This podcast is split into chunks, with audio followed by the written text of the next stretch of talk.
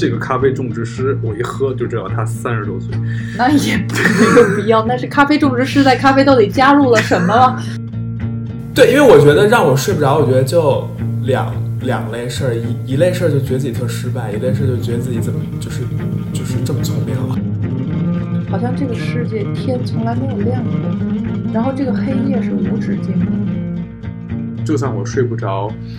我也不会说去找人聊天的感觉，我就说我我就感觉有点像那个蝉，就是当你寂寞的时候，你想要叫两声，叫两声觉得自己寂寞多么的不堪，然后就不叫了感觉。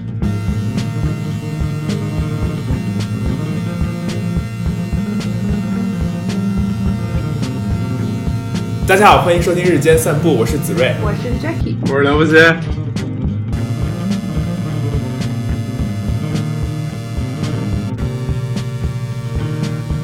你你平时喜欢喝咖啡吗，子睿？我平常就是一个以咖啡就是为生吧，我就是因为得醒过来嘛，嗯、所以你醒过来你肯定得隐隐约约喝一些，隐隐约约喝一些。那那你喝咖啡是就是我。据我所知，会有两种喝咖啡的人，就是一种是把咖啡当成功能性饮料，就是只是取用咖啡因的这一面；另一些人是会在里面抓一些风味，就是他会去追求，因为他觉得咖啡真的很好喝。因为我知道有些人他会经常喝咖啡，但他不认为咖啡好喝，单纯是为了提神。你是哪种啊？我觉得还有第三种吧，就 是, 就是也没有非要要求他提神，对风味其实了解也就那么一般，但是我们有喝咖啡的饮用习惯而已。嗯，啊，我觉得我是第一种，就为了提神，但就无感情提神派吧，吃一些咖啡因胶囊的概念。对，就是一个咖啡胶囊，一个咖啡药的一个概念。嗯、啊，那你呢？我肯定是第三种，我是把咖啡当做一个日常饮用习惯的一个饮料，嗯，然后风味风味这个东西，我觉得我们可一就是一会儿可以再说，因为这个风味的界定，我们可能是要讨论一下。风味，尤其咖啡的风味非常玄学，我觉得。对，但是你说它有没有功能性，可能也有吧，因为我早晨需要有一杯咖啡，我才觉得一天开始了。然后下午的话，我也需要一个咖啡去提提神，嗯、然后也告诉自己下午开始了、嗯、这个样子。我觉得我跟你比较类似，嗯、我我觉得我介于两者之间吧。哪两者？就是因为咖啡就后两者，风味派、啊，风味和风味派和呃生活方式派。嗯，因为咖啡对我几乎、哦、几乎没有提神功能，我就喝咖啡有也能睡觉的那种。因为这个也是有受体，我其实还有，啊，你说，呃，我其实还有一别的派，就是呵呵我觉得肯定肯定听众当中有跟我特别就是有类似的这种经验，就是我是一个除了这个提神派，还有一个就是排泄派，这种我，对、哦，也是，哦、就我觉得这个咖啡对我来说超级的。嗯超级的排泄、嗯、哦，是，好像我也会，我也会，我也会，就喝咖啡之后就会顺畅一点，对，嗯。就反正，哎，我觉得咖啡是一个是一个什么样的饮品？就是就是，当你不想喝一些带酒精的，或者说不想喝带糖的，嗯，我觉得咖啡是一个非常完美的饮品，嗯、就它既不带酒精，也不带糖，就是还有点味儿。如果说在法国的话，还有点味儿。如果说在法国的话，可能还会有一个社交派吧。然后就我们泡那咖啡，喝咖啡，对，我们去，我们约在一个咖啡厅去聊聊天，然后咖啡可能是一个。嗯你不需要花太多的脑子去点，然后也能喝一阵子，又不用喝太多阵子的一个，又不用花太多钱，对，又不用花太多钱。但是这个可能还是偏向于生活派，生活派，对，嗯。总的来说就是功能派、呃品质派和生活派三类吧。对。然后子睿，你是从国内就在喝，嗯、还是你从欧洲开始喝的比较多？我。我是上班喝的比较多，也就是得上班。你上班很需要排泄吗？是，排泄是肯定的呀，就是因为你活着得排泄。但是我觉得上班更大的需求是你得提神吧。对，就是，嗯，对，所以你会每天买两杯吧？嗯，我觉得主要是得提神。哦，那每天买两杯，这个成本也挺高的，五十块钱、六十块钱，大概。呃，人民币二三十差不多一杯嘛，但是上班嘛就还好。你在国内喝的是哪种咖啡？啊、美式吗？哦，这个其实还蛮有的聊的，我觉得。对，我在我在国内就是美式其实喝的比较多，因为美式它首先比较大杯，而且它不太有奶嘛。我其实不是很爱喝奶，但是其实来这边之后，就因为它基本上没有美式嘛，而且可能我觉得尤其是法国比较少。比如说阿姆斯特丹可能还为了顾及，比如说美国人或者亚洲人的口感，它会有一些美式。但是巴黎我感觉就美式不是特别多，因为会觉得这种一个就一刷锅水的一个概念。但我觉得对于亚洲人民来说，就是一个提神的一个功效吧，提神减脂的一个功效。但是因为在巴就是这个法国是叫咖啡阿隆日，就是长的长加长咖啡加长版咖啡。对，但是这个是取决于我我觉得啊，咖啡其实现在普遍偏两派，嗯、一派就是意式咖啡，包括意式。意式哦，我以为你说不是意式流什么的，意式流可我是这个有点像。就是意大利式的咖啡，它就是基基于意大利的一个饮用习惯衍生出来，像比较普遍的 Espresso， 然后加上一些呃意式花式咖啡，像拿铁、卡布奇诺、Latte， 然后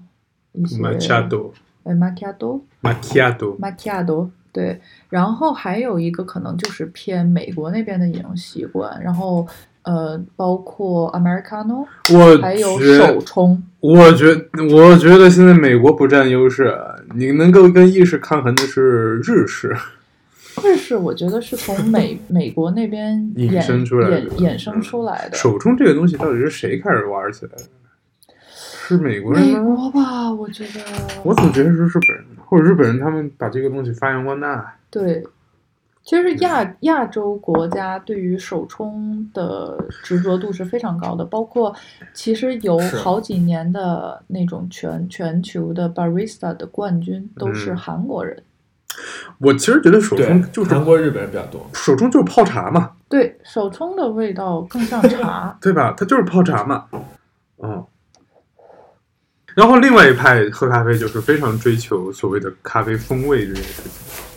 嗯，我我以前对这个风味这东西没有什么概念，因为有时候我我会去一些所谓的精品咖啡店，然后喝他们，有时候他们做的手冲什么的，确实你能感知到它的一些区别，但它就是你在点那个豆子的时候，常常豆子下面会有一些形容词，就是一些名词，比如说浆果、巧克力、焦糖，嗯，我觉得过于抽象了这个这几个词。但是有一次是我去年在国内的时候，在杭州的咖啡馆，我不点名了，就像它我觉得还不错，那我喝了一个豆子还挺贵的，那一杯喝了一百多块钱，挺贵的一个豆子，然后喝完它呃，我喝到了前所未有的非常写实的茉莉花的味道。嗯，就是不管喝就从鼻子里就就那个味道出来，就真的就是茉莉花。因为我比较喜就是研究香水这些东西，我知道茉莉花具体应该是什么味道，它那个就是原原本本茉莉花味。但后来我得我当时就觉得哇，好奇妙啊！就第一次喝到真的这么明显的所谓的风味，因为它那个里面就写着茉莉两个字，花香两个字，然后我喝的就是茉莉花味。但后来我跟另一个朋友说这事儿的时候，朋友就说：“你喝的该不会是所谓的香精豆吧？”哦，还有这种东西哦！这前两天不是挺火了吗？就云南的咖啡豆什么的，就很多人在往豆子里面加香精。就是我觉得这个、这个所谓的香精豆，就是一个当这个市场非常追求风味这件事情的时候，就是在呃也是另呃当比如说市场在鼓吹或者说在标榜我的咖啡豆有各种这这种那种风味的时候，当然就会有另一群人说我怎么没喝出这种风味。然后就会有再另外一群人，就是说，那你没喝出来，那我就让你喝出来。我把这个东西放大，我就加一些香精进去。嗯，我我现在有点怀疑，因为我当时的体验是很不错的，但是我另一个很好像是很懂咖啡的一个朋友，就听我说完，他说你，我觉得你喝的是香精豆。那我觉得他在鄙视你，就觉得凭你也能喝出茉莉花味，一定是香精豆。有可能吧，有可能。呃，我其实想分享关于风味的一个事儿，就是我我唯一一个跟这个就是咖啡风味有一个有一些交集，就我有一次有一朋友带我去一个什么品豆会，就北京有一个那种你是对，就品豆会，就一私人的一个咖啡馆，他们可能想选一下，比如下一季他们主推什么豆，哦、就那种精品咖啡店，然后去了，去了之后，然后他就他就摆了十六种，就十六种小碗也有十六种豆，然后他他先花了得有半个小时到四十分钟给我们讲。就是讲什么这豆是什么来自什么埃塞俄比亚哪个哪个哪个什么产区，然后那个来自于什么智利哪个哪个产区，然后这个是什么坚果香，这是什么酒香，然后讲了大概四十分钟之后就开始让我们品，然后品了半天我也没品出来特别大的差别。你好 low 啊！就是除了那个他说对我就是一特别 low 逼的人，然后我就跟他讲半天我除了我觉得就、啊、现在很危险，就是就一定要解释一下，不然我的求生欲太强了。我们就不能私人之间说子睿是个 low 逼这件事都是不允许的。对，然后就是我就是特别 low 逼嘛，然后我就品了半天没品出来，但是但跟我跟我在同场的有一些人，他们就能就能品出来、嗯，这里头是怎么着一个甜了，这边怎么一个酸了，这边怎么一个带一酒香了，我觉得这。你是不是没走心的？但你会不会觉得这个我走了呀？这个里面会有一点国王的新衣的味道在里头呢？可能吧，可能我就是那小孩吧，就是直接就是指出这没什么区别。因为其实最早所谓品这个品那个，它的鼻祖不就是品酒吗？嗯，对。我记得，呃，嗯、是我记得以前经常会看到一些就是。讽刺文章，就是去写美国的那些很多品酒杂志，因为美国这方面是非常中产阶级的那种，然后中产阶级各种附庸风雅，然后他也他他，我记得我小时候看那个文章，他的我印象非常深刻，呃，就大概翻译过来是说，啊，这个雷司令喝起来有一股寿司刀般锋利的果香。就水果这辈子都没有想过自己会被寿司刀切对，而且它不是说被寿司刀切，它是说这个果香本身像寿司刀一般锋利，它可以切别人，切你的口腔、哦、那种感觉。对，我觉得这个有一点一脉相承啊，就是在各种方面、嗯、就是我往回拉一点说啊，因为我确实有听说过很厉害的品咖啡的人、嗯、你给他一种豆，就是他厉害到什么程度，他不是装逼喝出产区是吗？那倒也不一定啊，就是你你比如说给他那种呃十六七个包括三十个那种咖啡豆、哦、这个咖啡种植师我一喝就知道他三十多岁，那也没有必要。那咖啡种植师在咖啡豆里加入了什么了？他的手掌很粗糙但很温暖加入了我的味道没有，那个就是咖啡师真的很厉害，就是说你他自己本身或者说比较常见的那种咖啡豆种类三十多种、嗯、你给他挑出任何一种，你问他这是什么，他真的可以准确的告诉你。但是他有一个条件是在生活当中他不能抽烟，不能喝酒，不能吃过于辛辣的食物，就是他要保持他的味觉的灵敏度，味觉的敏锐。对、嗯、然后其实我们普通人，尤其像我这种烟酒都不戒的人啊，然后生活喝水不戒，呃，确实比较过量的一个人，是不太，我觉得是不太可能品出来的。而且再加上，我觉得有一点实用主义吧，就是你日常生活中真的需要懂得这么多咖啡的品味，呃，就是品，就是叫什么风味，风味你才能获得。你想要的东西吗？其实并不是，有的时候我们就是需要一杯咖啡，然后需要喝到一杯符合自己喜好的咖啡就可以了、嗯、呃，我是在巴黎知道一种特别有意思的咖啡，就是咖啡 Noisette。 嗯，就是、这个你翻成中文讲讲，这个真的非常有意思，很有意思。榛子，我觉得都有踩过这个坑，不是那个鬼啊，是那个从电视机里爬出来的咖啡，是那种坚果，那个真真人真坚果的那个榛子，就是你在巧克力会看到小小的一个，它叫做 Café Noisette。 然后我第一我我刚来的时候，经常就咖啡馆一定会有这个选项，然后我就觉得那可能是一些可能加了一些榛子糖浆啊，或者有这个榛子风味的一些咖啡，然后我喝就嗯也没有什么榛子味儿啊，我觉得是不是我味觉有问题，反而有点有股奶味儿。然后后来结账的时候我就问了一下，我说这个呃 Café Noisette 这个榛子咖啡是什么意思，就是它里面是要会有一些榛子的东西吗？然后那个服务员跟我说 No 不是，它只是加了榛子那么大一一勺牛奶在里头。嗯，然后所以它就叫榛子咖啡、哦、所以子睿你来巴黎你不要看到榛子咖啡就害怕，就是类似于呃 chestnut milk 呃 chestnut coffee， 对，但其实 chestnut coffee 其实跟 chestnut 没有毫无关系，你可以换成比如说拇指肚咖啡，对，它其实那个咖就是它在一杯浓缩的基础上给你加榛子大小的奶，一勺奶就叫做榛子咖啡、嗯、对，但我其实觉得这个还挺厉害的，就是我后来也会我自己在家如果打一个浓缩的胶囊我也会往里怼一点奶，因为有时候浓缩如果那个咖啡不是特别好或者是呃，比如说烘焙程度比较深它就很苦嘛，然后加点奶，然后这个时候可能别的味道就会更咸一点，然后苦味就没那么明显。嗯，我就学到了这一招。对，这是一个地域特色，还没有很多地方都有啊、嗯、西班牙不是有一个什么短笛，短笛应该是意大利的吧、哦、Piccolo、哦、Piccolo 对，西班牙什么 Cortado 还是 Cortado 什么东西，其实都是意式，因为你说的是 Cortado之类吧，因为他呃，这个我之前有跟在国内做咖啡的朋友聊过，就是说光浓缩这一个点，在意大利可以做的有多种花样。嗯，呃，它分为 piccolo 就是短笛，然后 corto 超短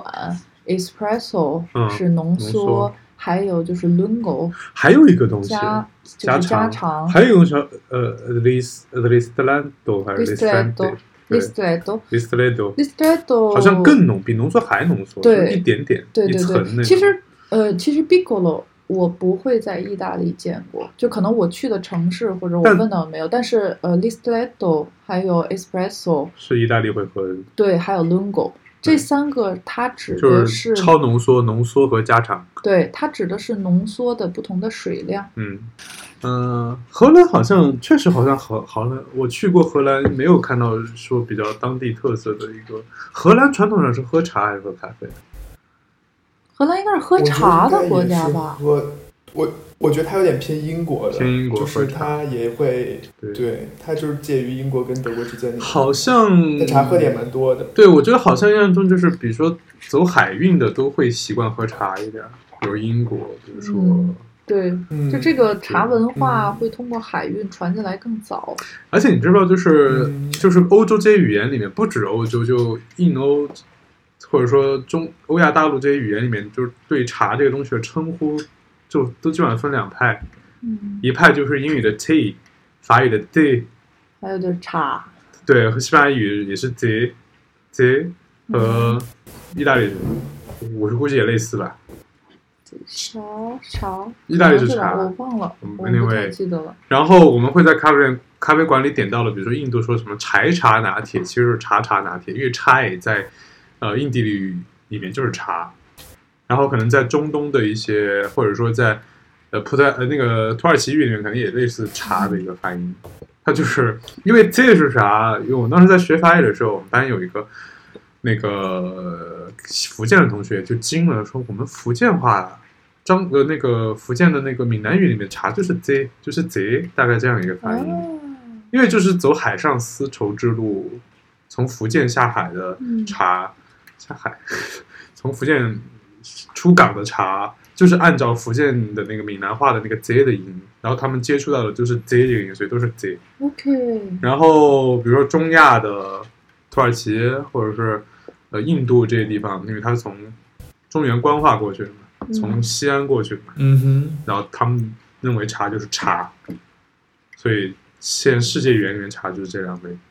嗯，又开始掉书袋了、嗯、还好了还好了，我觉得这个很有趣的知识。就是你你现在在阿姆斯特丹这么几个月，你已经找到了一个就是你可能比较会习惯日常生活中去的一个咖啡馆吗？对，因为就是我们这个就我住的这个 Hold the biggest lot，你这条发音 OK 吗？不 OK， 但是荷兰语就就不是很好听了。它有一个 coffee company， coffee company 类似于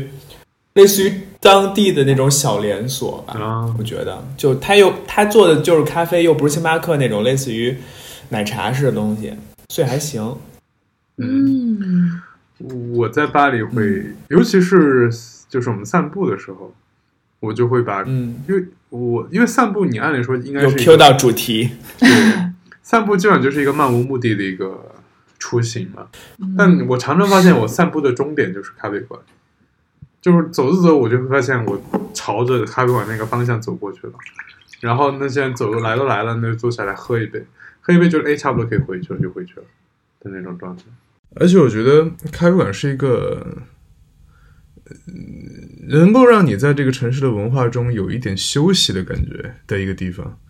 因为我第一次有这种感觉是在拉萨，我非常喜欢拉萨，以前经常去拉萨，但是像拉萨这样一个文化非常浓厚非常丰富的一个城市，你在那边待太久的时候你会稍微有点累，就是你每天看到太多的丰富多彩的东西，然后这个时候我就会钻进咖啡馆像在休息一样的感觉。因为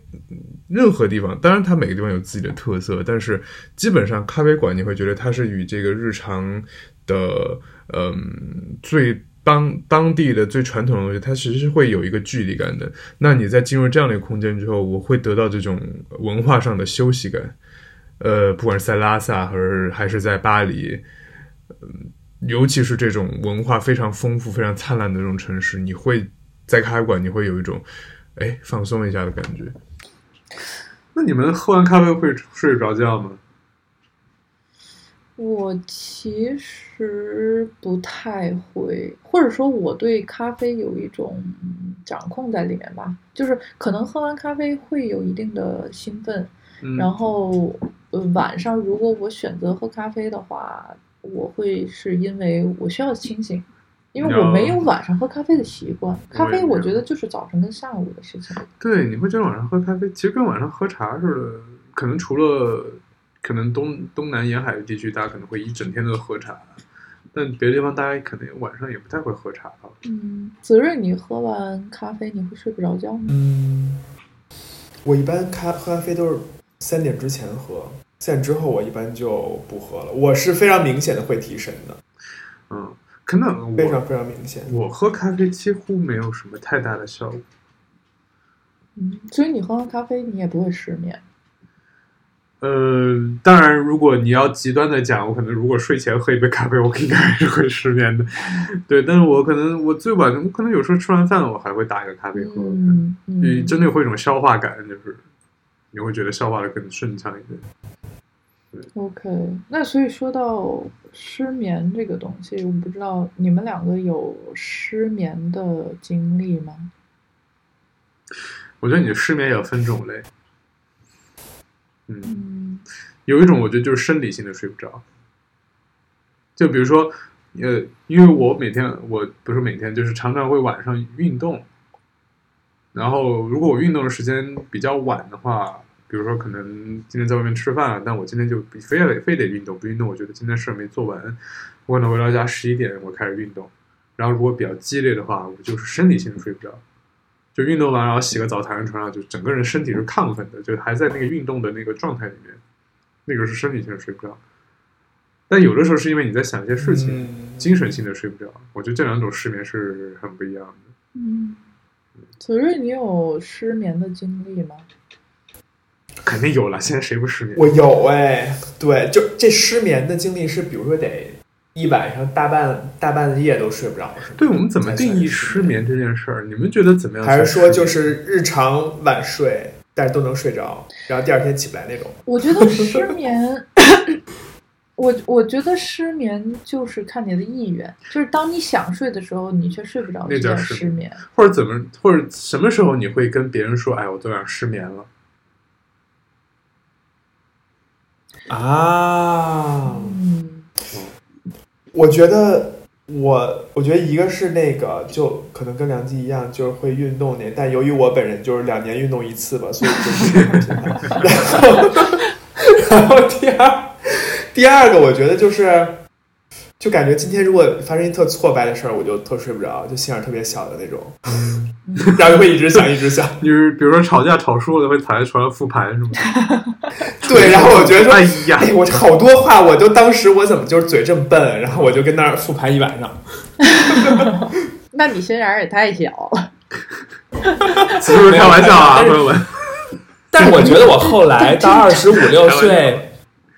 但我后来到二十五六岁之后，我就会就是那种就是心理暗示自己说一定要睡觉，什么都不想。然后我其实这个失眠症状就相对来说其实比较缓解，嗯、但随之而来的伴随着就是由变成就是由我原来的十点十一点睡觉变成了现在我都一两点睡。那我现在也是两点睡。嗯。我觉得一两点睡很健康哎，就是没有，就是如果对于你的出行啊、上班没有什么影响的话，其实也无所谓了。对，就是我只要睡够，但我问题就是我睡不够。嗯，我们就像我们，其实因为我跟梁富熙同学刚才在吃饭，然后就是先提前聊了一下关于失眠的这个东西。我我们觉得失眠其实分很多种，第一种就是。呃，你其实也没有那么不想睡，比如说你在刷手机，嗯，然后你自己看视频看得很开心，然后你睡得晚一点，转天也没有什么事儿、嗯，或者说你有事儿，但是也无所谓，这是一种失眠。这都不算失眠，这就是熬夜。对，就是熬夜了。对。对。然后第二种呢，就是你可能会享受这种失眠。你像我们没有要求呃什么时间去上班，转天没有事的时候、嗯、我们其实是会享受独处的那个时间。对，它会有一点点忧郁的情节在里面，但是它不是一件百分之百的坏事。嗯。第三种失眠呢，就是很痛苦的，真的睡不着，你真的睡不着，你想睡睡不着，而 且, 而且常常是第一天有，第二天有事儿。你我觉得不一定有事儿，而是关键是在于你在失眠当中你真的很痛苦，而且你无解。因为我经常这样，就是我或者就是如果比如说第二天我没事儿，我反而很我就算失眠了我也很洒脱，就是那我大不了我起来玩儿，嗯，我起来看书什么的，我起来看看电剧什么的都没问题。我经常认我因为我这人特别就那种容易神经紧绷，我但凡第二天有点什么事儿，要办个什么事情，即使这个事儿可能没多大、呃、比如说去什么什么地方交个材料，或者是其实很简单的一个事情，我躺上我就是一直在想这个事儿，我恨不得立刻天亮去把这事儿给办了，然后我就一直睡不着。然后又因为你知道第二天有事儿，你觉得这这件事情会影响到你，然后你就反正我是这样，我就会更煎熬。可是我想说的那种失眠，就是即使你第二天没有事，或者你第一天第二天有事，嗯，但是它的点在于你真的是因为失眠而痛苦，真的就是你在煎熬，你想睡睡不着，或者说你之之类的那些东西。嗯，嗯，就是当你你会有这种感觉，就是明明睡眠，我们会觉得睡眠是我们会。下意识的或者想当然的觉得睡眠是一个很基本的技能，甚至不是技能就是一种本能。然后当你睡不着的时候，你会开始检检视自己，说我怎么会连睡觉这事儿我都做不好，或者的那种感觉。然后你开始会开始自我怀疑，虽然当你醒了之后你会回想这事，你会觉得我有病吗，我会会怀疑，通过这事来怀疑自己。但你在晚上的时候就是常常会出现一些这种不理性的然后奇怪的这种想法。嗯，你们没有发现这人在晚上的时候经常会出现这种怪怪的心理吗？对，因为夜晚的那个环境不是人类所熟知的，它会给你带来全新的体验，对，可能是好的，也可能是你兜不住的那些坏的东西。我觉得这个东西它是在人类的这个基因里面或者集体记忆里面留下来一个底层的一个印象，就是到了晚上我跟白天是不太一样的状态。嗯，对，因为哦，说到这个我想起来我的我对抗这个失眠的一招了，可以分享给你。是这样的，就是我原来对我原来就是晚上的时候我就会想很多现实生活的事，比如说今儿吵架吵输了然后洗牌什么的但是到现实生活但是到后来但是到后来我我我有一个特别就一个特别好的一招，就我只要准准备睡，比如说十二点或者一点，我躺床了，然后戴上眼罩了，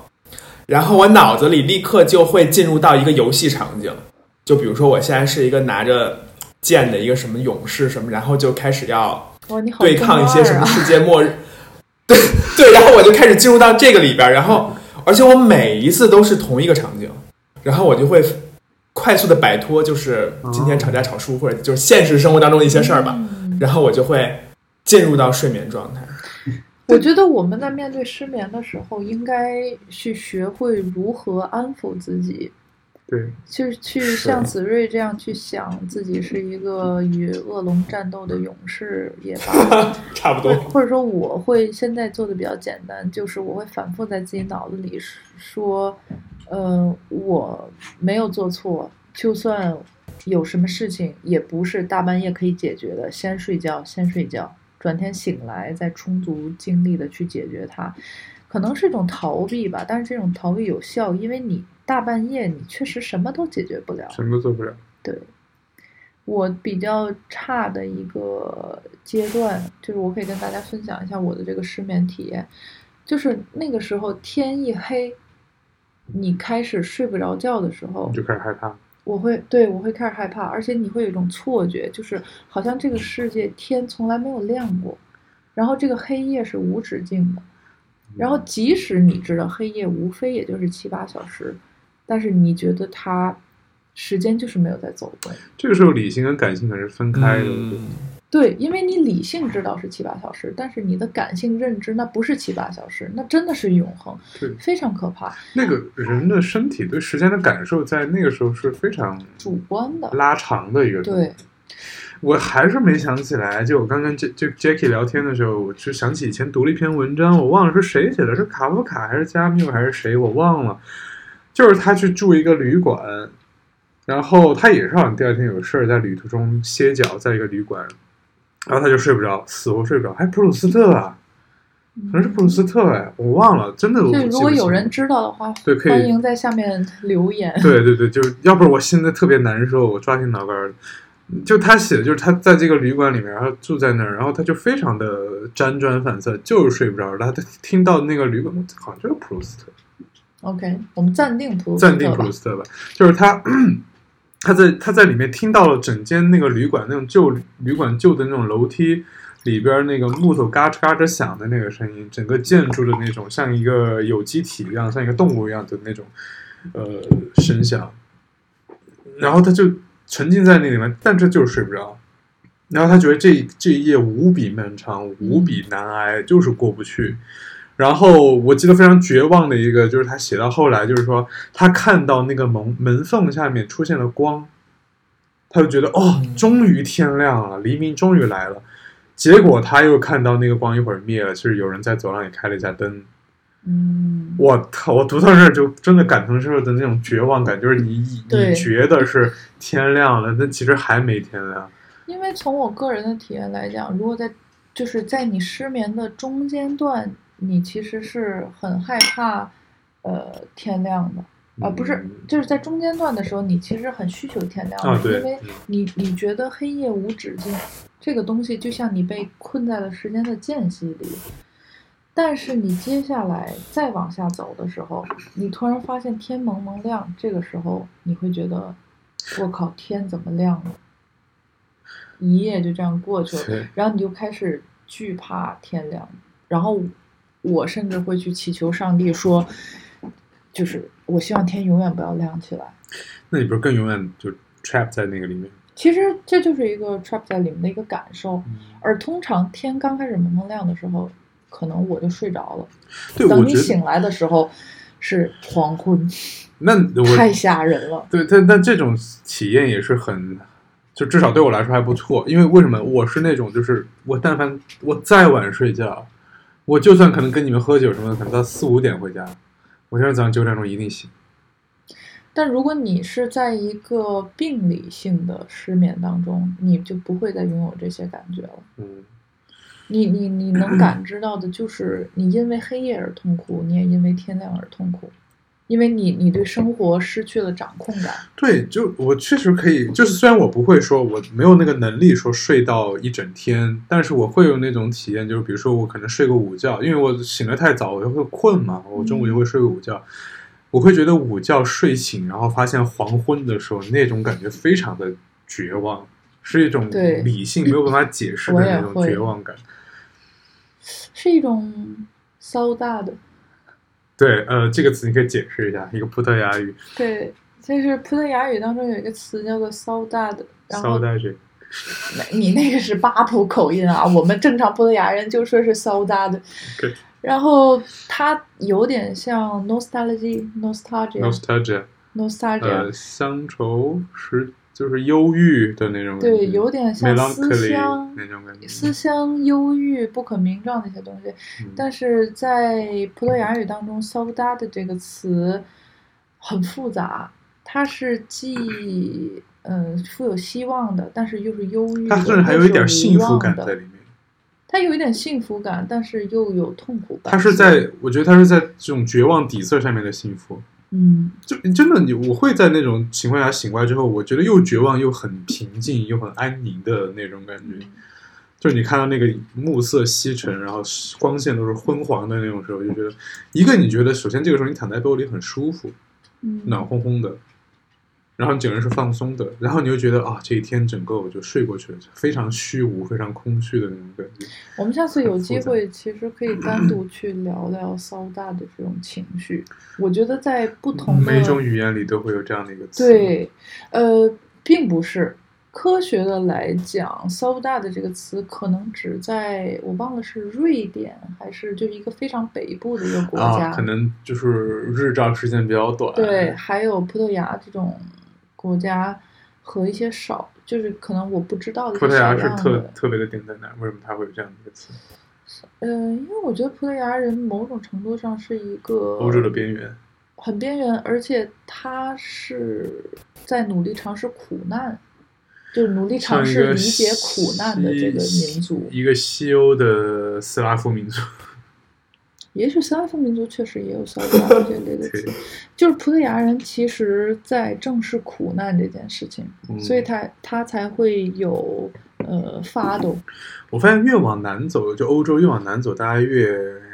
在逃避苦难，尤其意大利，我觉得应该也不是逃避苦难吧，就是呃他至少不歌颂苦难吧，就是边缘的国家、嗯、你像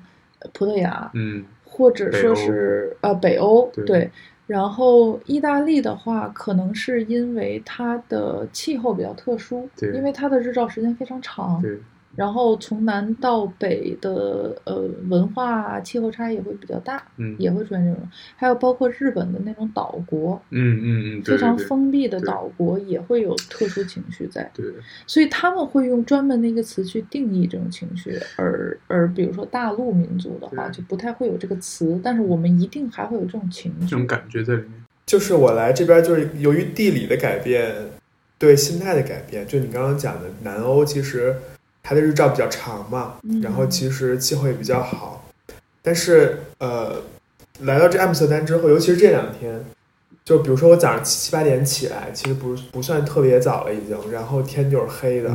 然后九十点钟天才亮，然后现在就四点多天就黑了，对，然后我整个就是一个非常影响心情，是，真的就感觉这个白天就特别短，然后你比如说你晚上你吃完饭待了好长时间，你看你才七八点。就是就是这一天也不知道是变长还是变短，甚至他们真的会抑郁。他们德国和北欧不是现这两年很流行买一种灯嘛，就那种日照灯，对，日光灯、哦、就模拟日照。我原来完全无法理解，但我现在是有一些可以 relate， 的确是。对，就就反正我觉得，我觉得是这样。就为什么人会在？人会在比如说失眠，在半夜，或者是在你在睡午觉睡了一整天，在黄昏醒过来的时候，会有那种怅然若失的，甚至有点忧愁，甚至悲伤的那种感觉，甚至绝望，甚至恐慌的感觉。我觉得是这样，因为人他是一个社会性动物，他他的这个安全感需要是跟社会周围的去做连接或者是交流而得到的一种安全感。那呃，你在深夜当然是因为大家都睡了，甚至整个城市都睡了，甚至我之前我印象中读的那篇文章，他是说到，嗯，我觉得甚至整个旅馆都睡了，嗯，然后但我却没有法睡着，我是被排除在这个社会结构之外，甚至这个现实世界之外的。然后在黄昏你醒过来，你会也会感到这种，他可能没有，错过了一整天，对，就是别人都经历了这一天，而这一天是被我错过了的。对，然后我我会又有一种与现实脱节，与这个社会脱节的感觉。对，我确实我觉得你说这点是对的，虽然我一开始想反驳，但后来我觉得没有什么问题。就是在生物性上，我们日出而作，日落而息，无论是你是一个北欧人，还是你是一个中国人，你是一个意大利人，你是一个随便哪里的人，你一定是遵你的生物本能是遵遵循这个东西的。对。但是由于我们现在有电灯，嗯、我们有网络，我们有 daily travail，daily travail 中文是什么？远程远程工作，对之类的，或者说我们有些跨国业务、嗯，所以实际上我们的生物钟是混乱的，我们的那个标杆已经不再是生物本能。呃，不是天体，不是生物本能，嗯、不是日出而作，日落而息、嗯，而是其他人在做什么，这个城市是否还在以某种方式运转，而我的运转与它相悖，这个感觉是非常差的。对，所以也就是为什么，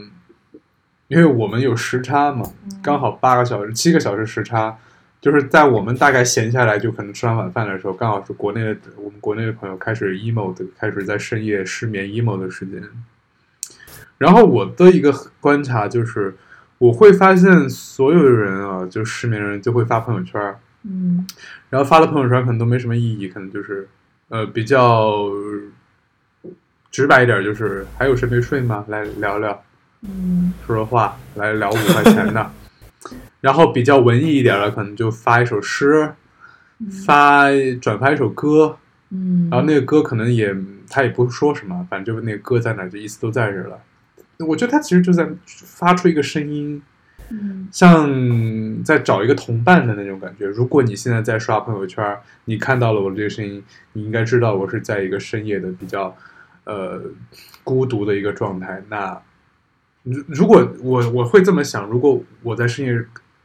虽然孤独，但我的孤独如果是圆满的，如果是自洽的，我是不会出事的，我就自己享受、嗯、消受这份孤独就好了。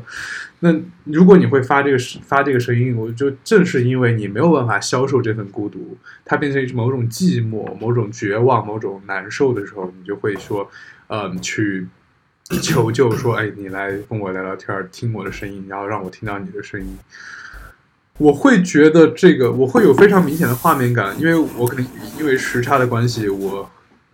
比这些在国内的朋友会更晚的进入黑夜，所以我有一种感觉，就是我在海面上飘着，我在看到深海里有很多鲸，很多鲸鱼游来游去，然后因为他们的那个赫兹频率不一样，他们每个人都在放声高歌，都在发出一些声音，但是没有办法彼此听到。我可以看到他们所有人，但是他们彼此是听不见的。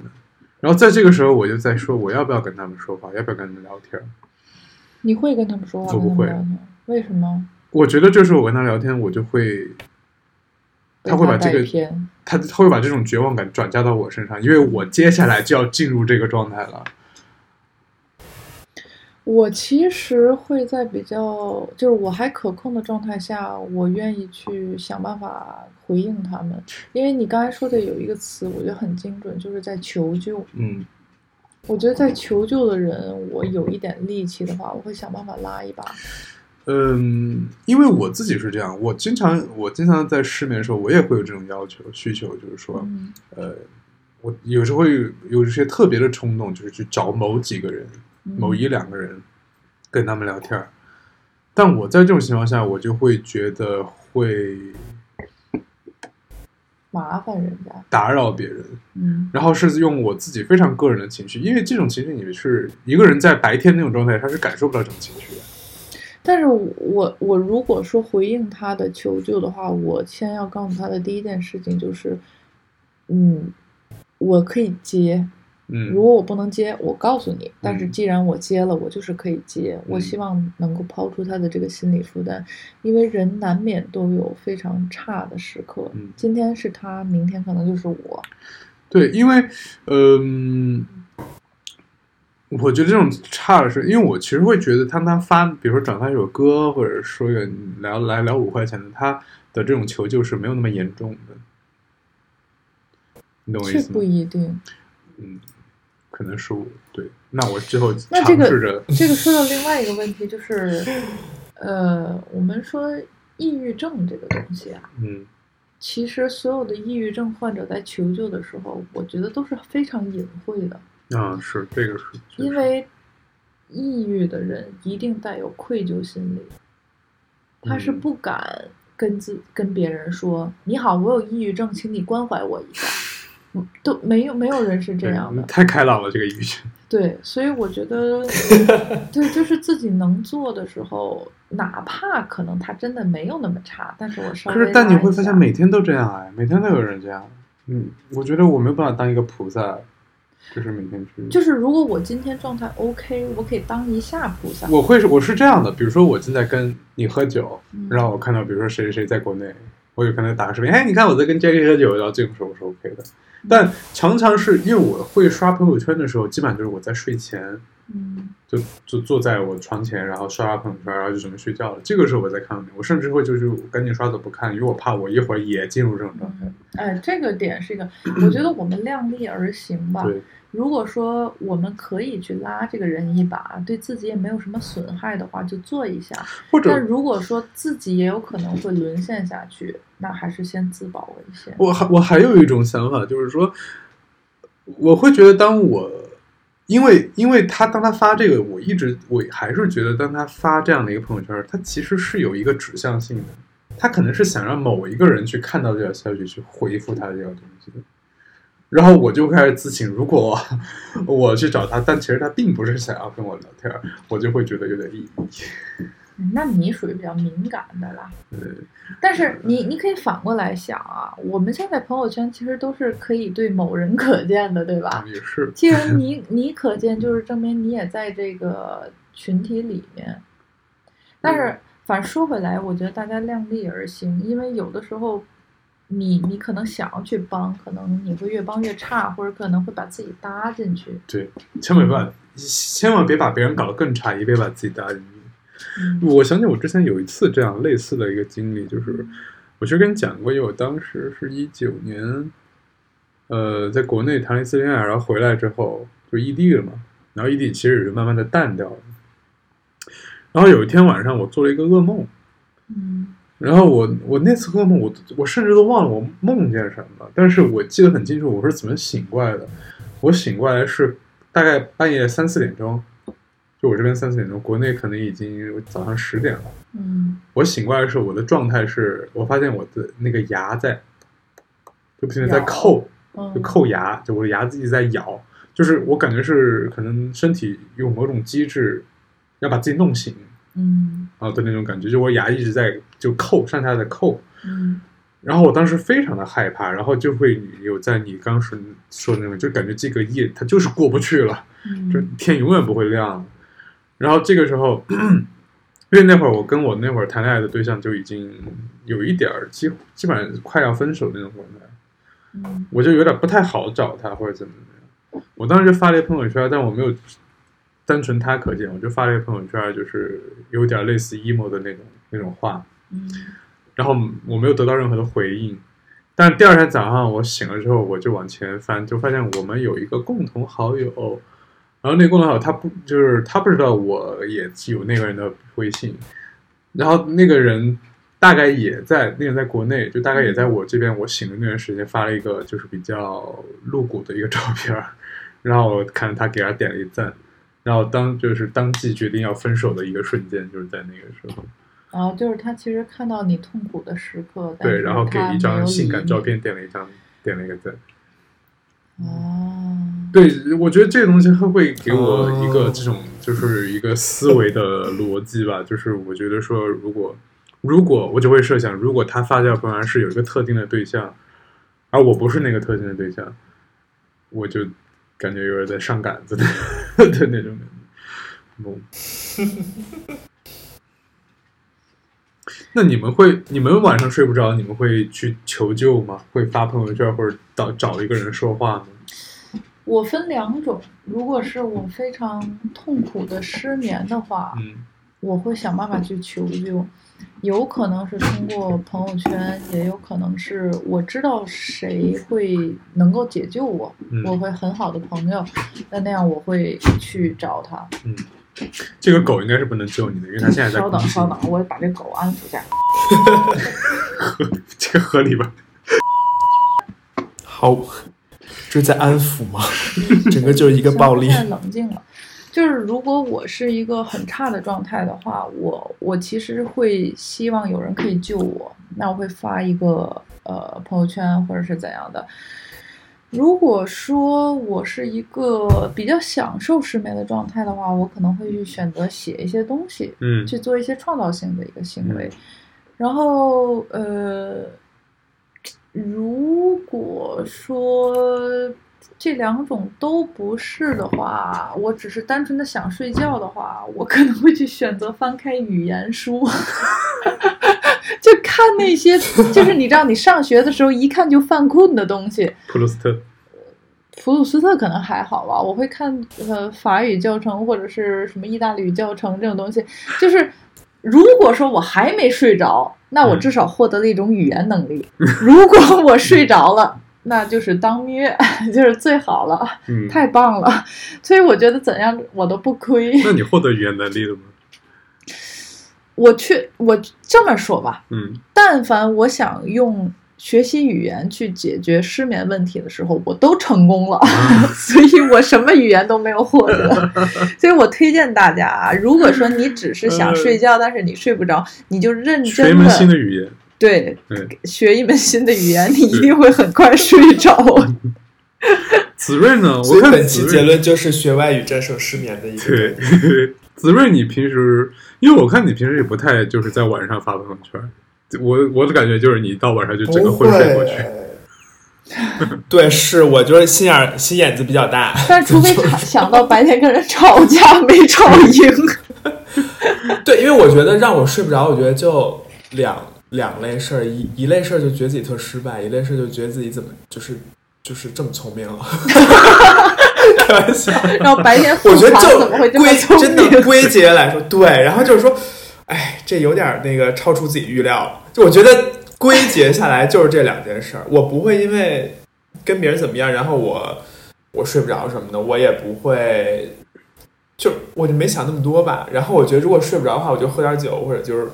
吃点褪黑素，应该就能睡着吧。实在睡不着就就熬到五六点起来呗。哎，但是我要拦一句哦。我不建议有睡眠问题的人喝酒，嗯、喝酒反而会更睡不着。对，哦，是。所以，如果你是一个健康状态的话，你稍微喝一杯，然后享受一下这个凉夜，然后你去睡了，这 OK。但是，如果说你是、嗯、你笑什么？我我以为你在 Q 我，我因为你要是想说一下凉，什么就是凉夜。呃，我的意思是说，酒这个东西属于一个催化剂，它会催化你觉得美好的那些东西，也会催化你，也会催化你糟糕的那些东西。所以，如果说你呃睡不着，你喝酒，你会越来越清醒，你的大脑会越来越兴奋，你一边迷糊一边绝望，然后你一边对很兴奋，而且也是一个生理上的东西啊。就酒喝多，酒精会让你的。就是，反正对，就是酒精其实它是扩大你本身的那些东西。嗯，你就像一个人，你如果失恋了，你可能喝酒的话能发泄发泄，确实也是。但是如果你沉迷于酒精，肯定是一个不好的事情嘛。嗯，对。那你如果说是失眠，它如果是一种不愿意，就是怎么说呢？害怕黑夜的一种状态，但有的时候你会反过来发现，有的时候你会发现你不愿意醒过来，有没有这种经历？比如说做梦的时候，对，我经常会这样，就是不是经常会这样吗？就经常会做的做一些非常我觉得非常美好的一些梦的时候，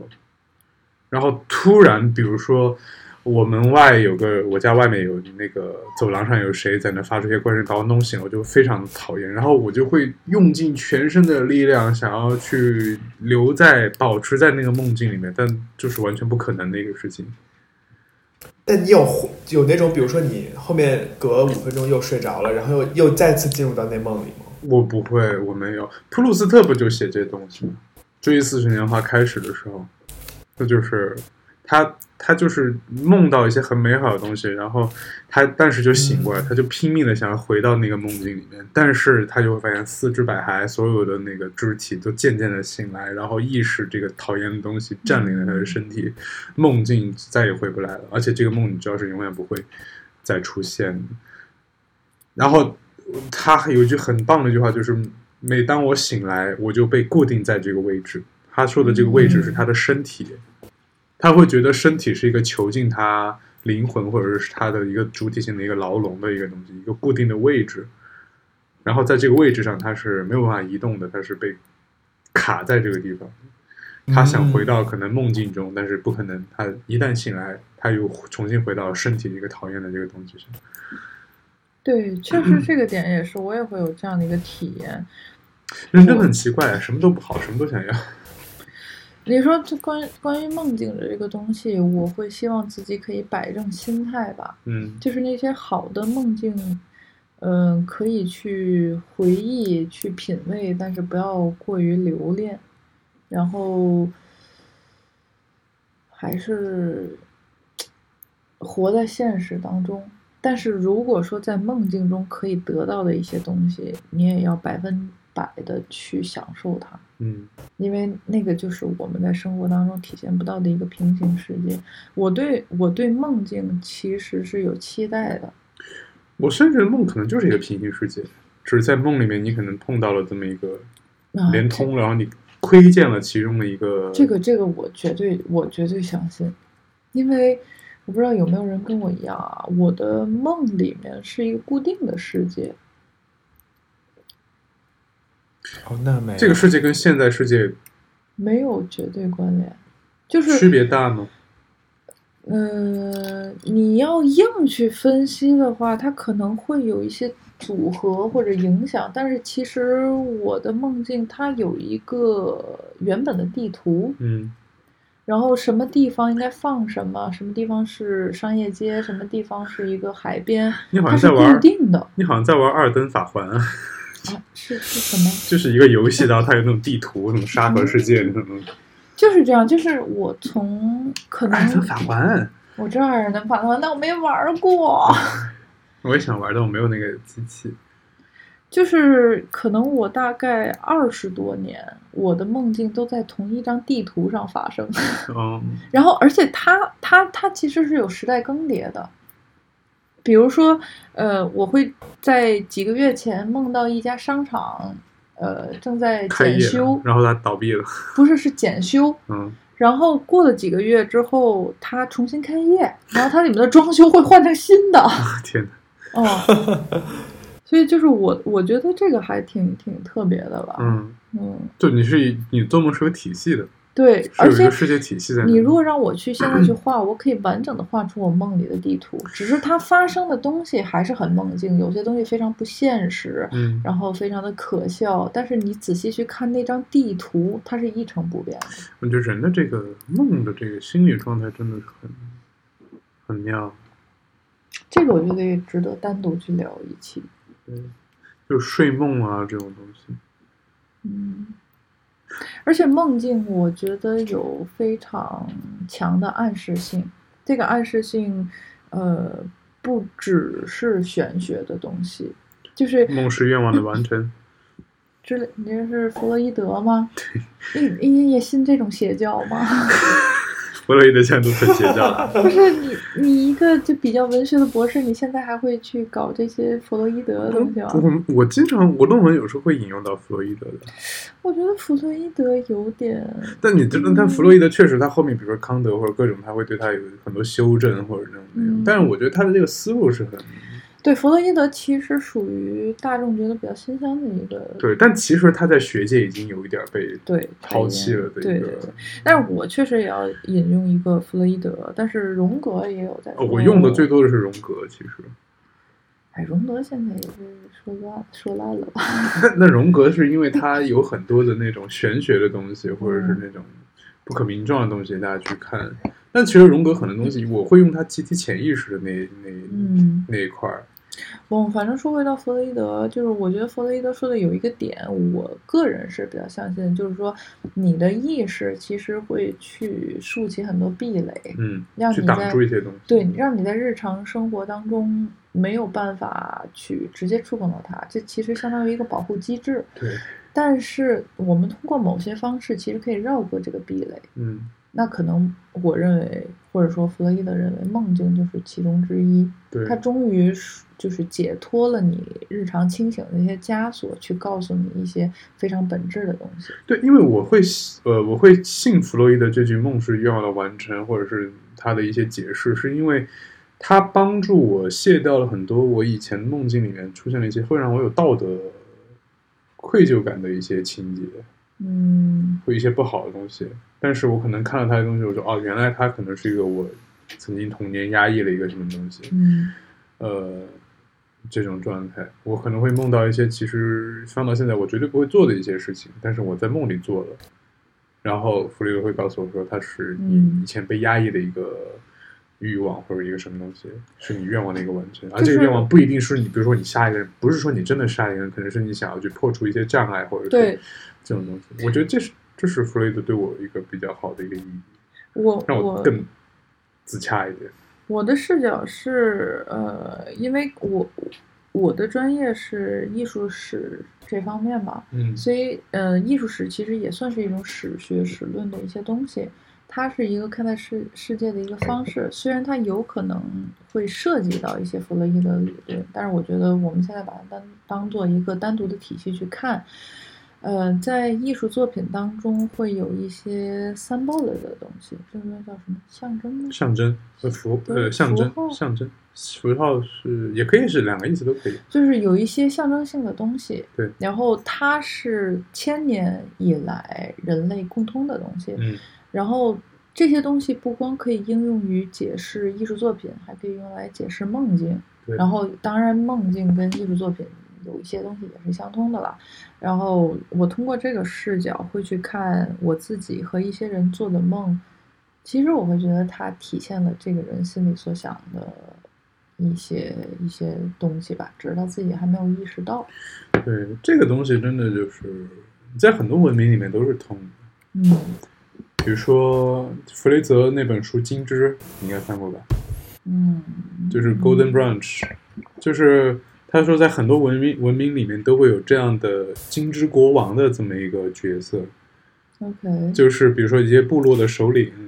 他在换换届的时候是要由一个候选的新手人去打败、杀死这个旧的首领。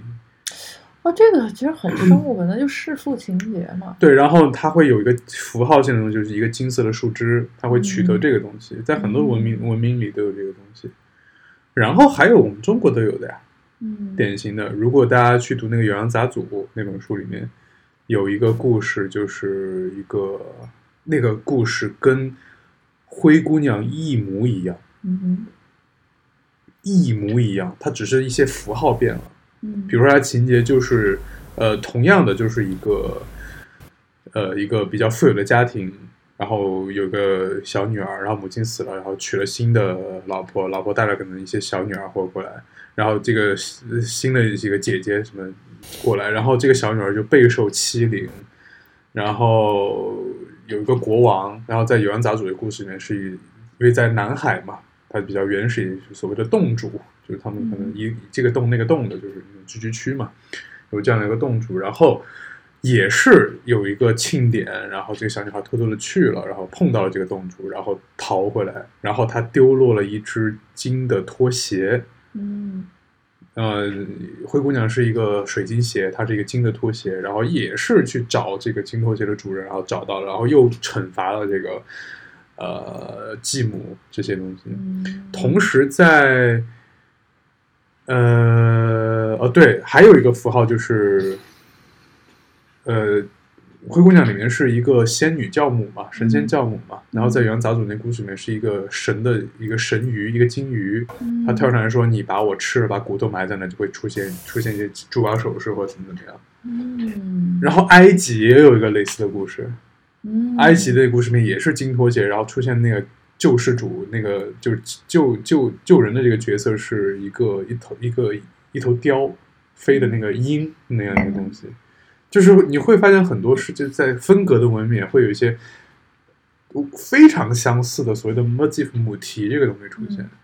嗯、呃，它就就是你放到荣格就是所谓人类的集体潜意识。可能都是在这样的一个人类共享的这个东西里面，这个其实都不只是母题了，我觉得它已经细化到主题和一些非常具体的 symbol 的对那些东西 signification 的东西，就是你不往这个里面找你真的没法解释为什么会在欧洲中国和埃及这样三个不同，当然你会有一些文明就是交流的一些东西、嗯、可能他听到这个故事会怎么样，但是呃，我不知道，至少说中国跟埃及那会儿是没有这个交流的吧？嗯，我不知道。嗯，对，因为从古埃及啊、哦，不是对，因为其实罗马之后的那，因为我不太确定你说这个三个故事的具体年代，因为从比如说艺术史的这个呃理论，就是我们说咳咳它是以西方为主体的，嗯，然后去看待这个东西的话，其实埃及的文明有传到过亚洲，就包括如果你去倒敦煌壁画这个东西、嗯、你是一步一步可以逃到古埃及，从前陀罗吗？对，嗯，因为它是从埃及然后到印度，呃，从埃及到希腊，希腊罗马，埃及先到希腊，希腊到罗马，罗马到印度，印度到呃、这个、中亚，再到中国。对，它其实是有这个路径在这里的。嗯，但是我不是说一定，呃，你说的这三个不同文明的故事，它是以这种方式去传导的。我更愿意相信，因为无论我们是什么国家，我们其实是同一种物种，我们具有同样的心理。对，然后。我们有同样的预期，我们就会通过同样的故事去满足我们的这个预期。对，所以应该全世界大家失眠都痛苦吧？我觉得。对。有任何的民族失眠是很快乐的吗？这个确实不知道，我们可以有机会去问问不同民族的东西，让我们去就是去。因为我不知道，我觉得好像就即使我在这边法国的朋友圈里面，也没有看到很多法国人就是。歌颂失眠，呃，或者说在失眠的时候会有一些很情绪化的东西出现，就是发发来 Instagram 或者 Twitter 说我睡不着觉，谁来跟我聊天？那你要考虑到 Instagram 并不是这个功能。那 Twitter 呢 ？Twitter， 你你会在微博去发自己失眠，然后等待有人可以去解救你吗？嗯，是不？因为朋友圈它是一个很半封闭的一个，对，它是一个半私域、半公域的一个东西。就是呃，我这样我尝试拉回到我们的这个聊天的主线啊，我想问一个问题，就是子睿，你创作欲、表达欲最强的时候是一天当中的哪个时刻啊？或者哪个哪个时间段也可以。我觉得是晚上是输出的时刻，嗯，早上上午算输入的时刻，我觉得非常明显。这个是啊，我也是，确实，我觉得人应该都这样。上午可能大脑比较休息充分了之后，他会开始说像个海绵一样开始吸收信息。到了晚上，它是一个沉淀的过程。然后，因为晚上你呃理论上来讲，你把手机放在一边的话。它的这个各种信息的打扰会变少一点，对，然后他就开始开始思索的过程。我从小到大一直觉得非常妙的一个东西就是台灯，嗯，在黑夜当中，一个台灯这样锥形的光聚集在一个非常小的范围里，嗯，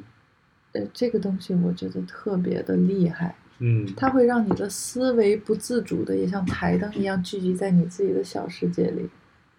就这种聚焦型的这种放射性的这个东西 对, 对我来说是花洒，洗澡吗？对，淋浴泡澡都不行，一定要淋浴，就我站在那个水底下的时候，我不管说写论文还是我写写小说什么的文章什么的，就在那块就就我我可能晚上写东西我写不下来，那我就洗个澡吧，就洗澡啊，在淋浴下真的就醍醐灌顶，就是那个词，嗯、就是很多东西你就就就顺着那个水下来，就很多就一下就出来，然后会出现很多新点子，非常非常明显。那我们其实需要一些客观的东西去把东西，就是把我们的思维去聚集起来。对，所以我经常会写到写一半，就是出上楼梯跑出来写到记下来，然后才回去。有画面了。Stop stop。那你们睡觉是那种要求全部黑暗的吗？还是就是说希望有点光？我要求全部黑暗，我有一点光我都睡不好。嗯，我不会刻意点个光，但是我会喜欢让可能外面一点一点点光透进来那种感觉。因为可能因为我从小的那个睡眠环境，就是因为我我印象非常深刻，我小时候那个老家那个窗子外面有一盆竹子，嗯，然后小时候哪有什么遮光帘啊，就是一个布窗帘，然后那个外面的那个灯就会把那个竹子的影子打在那个窗帘上面，很漂亮。我就是小时候我就看着那个竹子影子睡觉，所以后来我会有一点就是这种光透进来，我会觉得更舒服。我完全不行，我有一点光我都会下意识的醒来，我受不了。所以你需要戴眼罩？我不戴眼罩，我只要求全黑。嗯，这个窗帘我觉得也没有特别的遮光啊。没有，我买了一个新窗帘，它其实就是在呃太阳升起之后还能维持比较黑的一个状态。嗯，你会开夜灯吗？子睿，我是要戴眼罩的那种，而且我一点光，而且我现在比我要更严苛一些。对，而且我现在又有有一个新的习惯，我发现就是逐渐这个人到中年了之后，就喜欢把头都蒙在一个毯子里。就完全与世隔绝的那种、哦、这, 这更像小孩不太像中年。的确是，我小时候完全不是，我小时候是那种我必须得有点亮光。你是不是就头冷啊？你是不是想戴睡帽？就是以前那个老年人要戴个什么抹额头。哎，的确是，但是但是我知道一个说法，就是你你让你的头更有保护，嗯，其实是你缺乏安全感的一个一个一个征兆。对，因为按理说当我们整个身体都裹在被子的时候，我们就感觉在一个结界里面，所有妖魔鬼怪都无法侵害我。但头颅在外面是 OK 的。对，但是当你觉得头颅外面都不 OK 的，可能真的就是因为我有听说过那种，比如说有一些呃生活中比较担心的人，他会把枕头垫在头的后面，甚至是两边形成一个堡垒。对，嗯，所以你啊，那我是哎，我是这样。你是不是因为刚刚到一个新环境在没有安全？也不是，我不是不是到新环境，我觉得是跟这个年纪年年岁的增长有关吧。就不停的强调自己。你这但我反而去是吗？但我反而觉得是我心理上是有安全感的，因为我觉得我小时候是那种就就觉得特吓人，然后必须得有亮光才能睡着。我现在就是必须得戴眼罩，什么都看不见、啊、那你就是头冷嘛，戴个戴个睡帽吧。你不觉得动画片里戴睡帽的人我觉得很奇怪？我觉得挺可爱的，那个睡帽就耷拉下来一个小啾啾在。但是他们为什么要戴睡帽？头冷啊，很多人就是头冷啊、okay. 因为尤其是可能你知道南方人没有暖气是吧？不是，而且因为你看那种动画片里或者那种电视剧里都比较老嘛，那唐老鸭什么的。对，那那会儿哪有那种就是自动的什么电暖什么的，可能都是烧壁炉，壁炉可能后半夜就灭了嘛、嗯、就没那么暖、嗯、或者头又都露在外面，可能是一个保暖的一个东西。我我从小都觉得唐唐老鸭可以一天到晚不穿裤子，但睡觉一定要戴睡帽，这个是很有意思。就你不知道这个这个这个鸭子的羞耻心到底在哪里？很多都是这样的呀、啊，就是米老鼠什么的。啊，米老鼠有裤子，它还是背带裤呢。对，我有一段时间有特别美好的失眠经历。嗯，美好的美好的失眠经历，就是我可能之后很长一段时间都不会再有这种经历。是，呃，我零呃一八年一九年夏天回去的时候。在成都边上的一个小城，呃，住在那边，然后我又当时我们那个房子又是在那个小城的边缘地带，嗯，就等于小城的郊区，可能再往外边走几百米就可能是农田的那种，对，但那个房子又装修的比较好，嗯，然后有可能有中央空调什么的，就整个是很舒适的一个状态。就是你既占了田园风光，又占了就是都市的那个，对对对，就是挺鸡贼的一个一个居住居住环境。谁不想要那样的生活环境？对，但但而且还有更好的地方，还有更好的地方就是我在那边那一段时间，就是四川最舒服的一段气候，就是夏末的时候，四川夏末会有很多雨水嘛，雨水一下来就不热了。然后又不冷，然后又是润润的那个天气。然后我们那个小区对面是一个非常大的有人工湖的一个公园，我经常去跑步什么的。然后我在那段时间，我会有一种处在一个边界上的一个状态，就是我如果要去那个小城，我是要可能骑自行车或者坐公交，我可能需要一段时间，但我又懒得去，那个小城没什么可逛的。如如果要去成都，可能要去搭甚至那种城际公城际火车。然后我又懒得去，然后我每天就在那个地方看，就在那个房子里面看看书，然后跑跑步，就出去跑跑步。然后晚上睡觉的时候，我会就是听到那个外面的那个虫的声音，就是蟋蟀什么的。嗯、我很多年没有听过这个东西了。对，此起彼伏，然后那个虫的那个声音，然后又会听到很远的一个地方，就感觉你就是那个城市更边缘的地方。我我当时的画面就是有一辆火车，因为我听到火车汽笛声，它不是那种吵你的汽笛声，是那种感觉像隔着雾，嗯，像就好像你睡在灯塔里面，然后隔着海雾，远处有有一艘轮船，然后那个汽笛声透了过来，就隔着重重雾气，很朦胧的透了过来。我当时的画面感就是有两个画面感，一个是一辆火车，而且是有点像就是那个十十九世纪那种特别老的那种蒸汽火车，穿过雾气，然后有有一个黄的头灯，然后然后穿过那个雾，沿着那个城市的边缘这样过来。那个画面感就是在深海里面有一只鲸鱼在缓缓的下沉，然后发出一个那种鲸歌的那种感觉。就我当时就我我是就不睡，我就躺在那，我就就听，然后听那个虫的那个声音，然后那个虫的声音就是非常。就是蟋蟀的那种声音，就是非常就像交响乐，但是又非常和缓的那种。就是它不是小乐器，小乐器就是一两个乐器响一两声，但是它是很多只虫，然后又非常小的声音，然后汇在一起，像一条河一样那样起伏的那种虫虫鸣。然后有一天晚上，我印象非常深刻。有一天晚上，就是大概在两三点的时候，有一只蝉，就叫蝉，晚上是不叫的。蝉都是白天的时候在那唰唰唰的那种叫，然后那天晚上两三点有一只蝉莫名其妙突然就开始叫了起来，就一只，然后叫一两声，我当时就立刻出来写了一些东西，就我当时写那句子是大概就是，好，我觉得那蝉可能觉得自己孤独或者怎么样，然后它就叫一两声，然后当它叫了之后，它发现经过这个寂静的反射，或者是这个。环境的虫鸣的那个波涛的反射，他发现自己的孤独变得更不堪了，所以叫一两声就不叫了的那种感觉。我我后来想，我就是就算我睡不着，我也不会说去找人聊天的感觉。我就说我我就感觉有点像那个蝉，就是当你寂寞的时候，你想要叫两声，叫两声觉得自己寂寞多么的不堪，然后就不叫了感觉的那种感觉。但那段时间就是我印象中最美好的，所谓美好的一段。失眠的经历，失眠，对，而且那个失眠我都不好界定它是不是失眠，可能也是我想睡，但是我睡不着。但同样是我睡不着，我又觉得这段时间挺享受的，就躺在床上什么也不想，就听那个声音，我就闭着眼睛